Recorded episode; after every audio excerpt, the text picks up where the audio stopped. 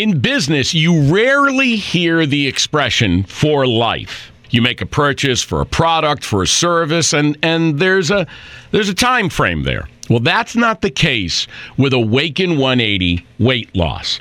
Allow me to explain. You know, a year ago, I started with Awaken 180 weight loss and had incredible success losing weight. But you can lose all the weight in the world and not keep it off. And what good is it?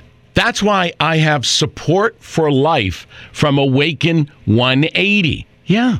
I mean, I go back for check ins and make sure everything's going smoothly. But if I ever had a problem, the counselors are there to get me back on track. Why don't you do what I did and call for a consultation? 844 346 1800.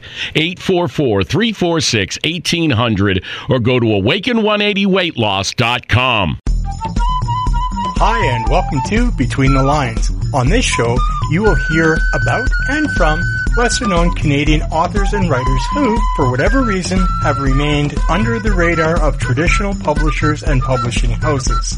If it has something to do with writing or the writing process, you are going to hear a discussion about it here. I'm your host, Randy Lacey, and I encourage you to grab your bevy of choice, get comfy, and get ready to go between the lines.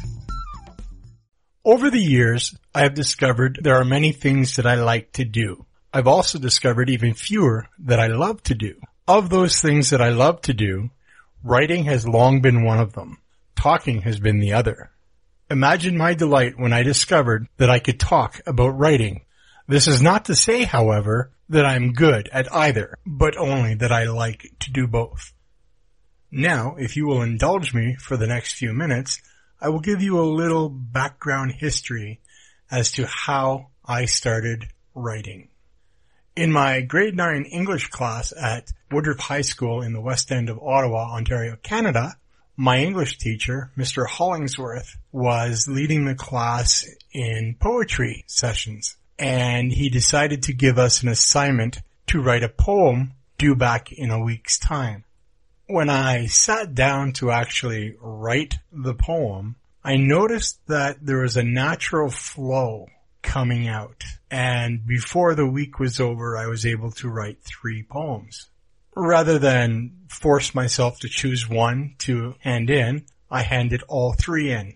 On the following Monday, when Mr. Hollingsworth was handing back the assignments, he asked me to stay behind after class. He wanted to talk to me he asked me if I had actually written these poems or if I had gotten somebody else to or found them.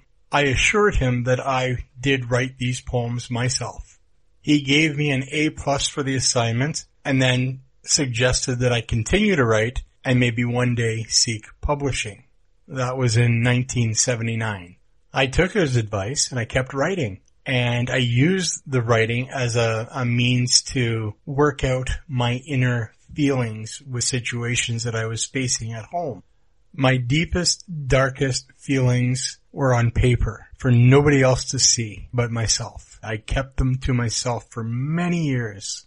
As time rolled on, life got in the way of some of my dreams. I forgot about the encouragement Mr. Hollingsworth had given me about publishing my poetry. I still wrote, but as I said, life got in the way. I started drinking and drugs and all kinds of other things that killed a lot of my dreams. Then one day a friend was visiting and I had left my notebook out and open. And while I was doing something else, my friend started reading some of my poetry and suggested that I should share it because there was a lot of stuff that she was reading she could relate to and she knew other people who would be able to relate to it as well. With that encouragement, I soon started sharing with anybody who wanted to read. I was never the type of person who was meant to be in school. Uh, I was always there for other reasons. Uh, I had dropped out of high school uh, probably four times before I left for good. Each time that I'd quit, I'd never cleaned out my locker, so I lost all my poetry. In 1983, I started hitchhiking across the country. And over the course of four years, I had been across the country about 27 times. Now, it wasn't always hitchhiking. There were a few Greyhound trips. There were a few adventures in stolen vehicles and whatnot. There was even a moment on the back of a freight train. They were all experiences that gave me something to write about. After all, isn't that where we get our inspirations from for writing? From the World's Fair in Vancouver in 1986 up until 2010, there were a lot more life experiences, two marriages, two children, more traveling, until I was hospitalized. It was during the five months in the hospital where I rediscovered the desire to publish my poetry it would be another four months after I got out of the hospital where the ambition to publish or be published became a strong desire.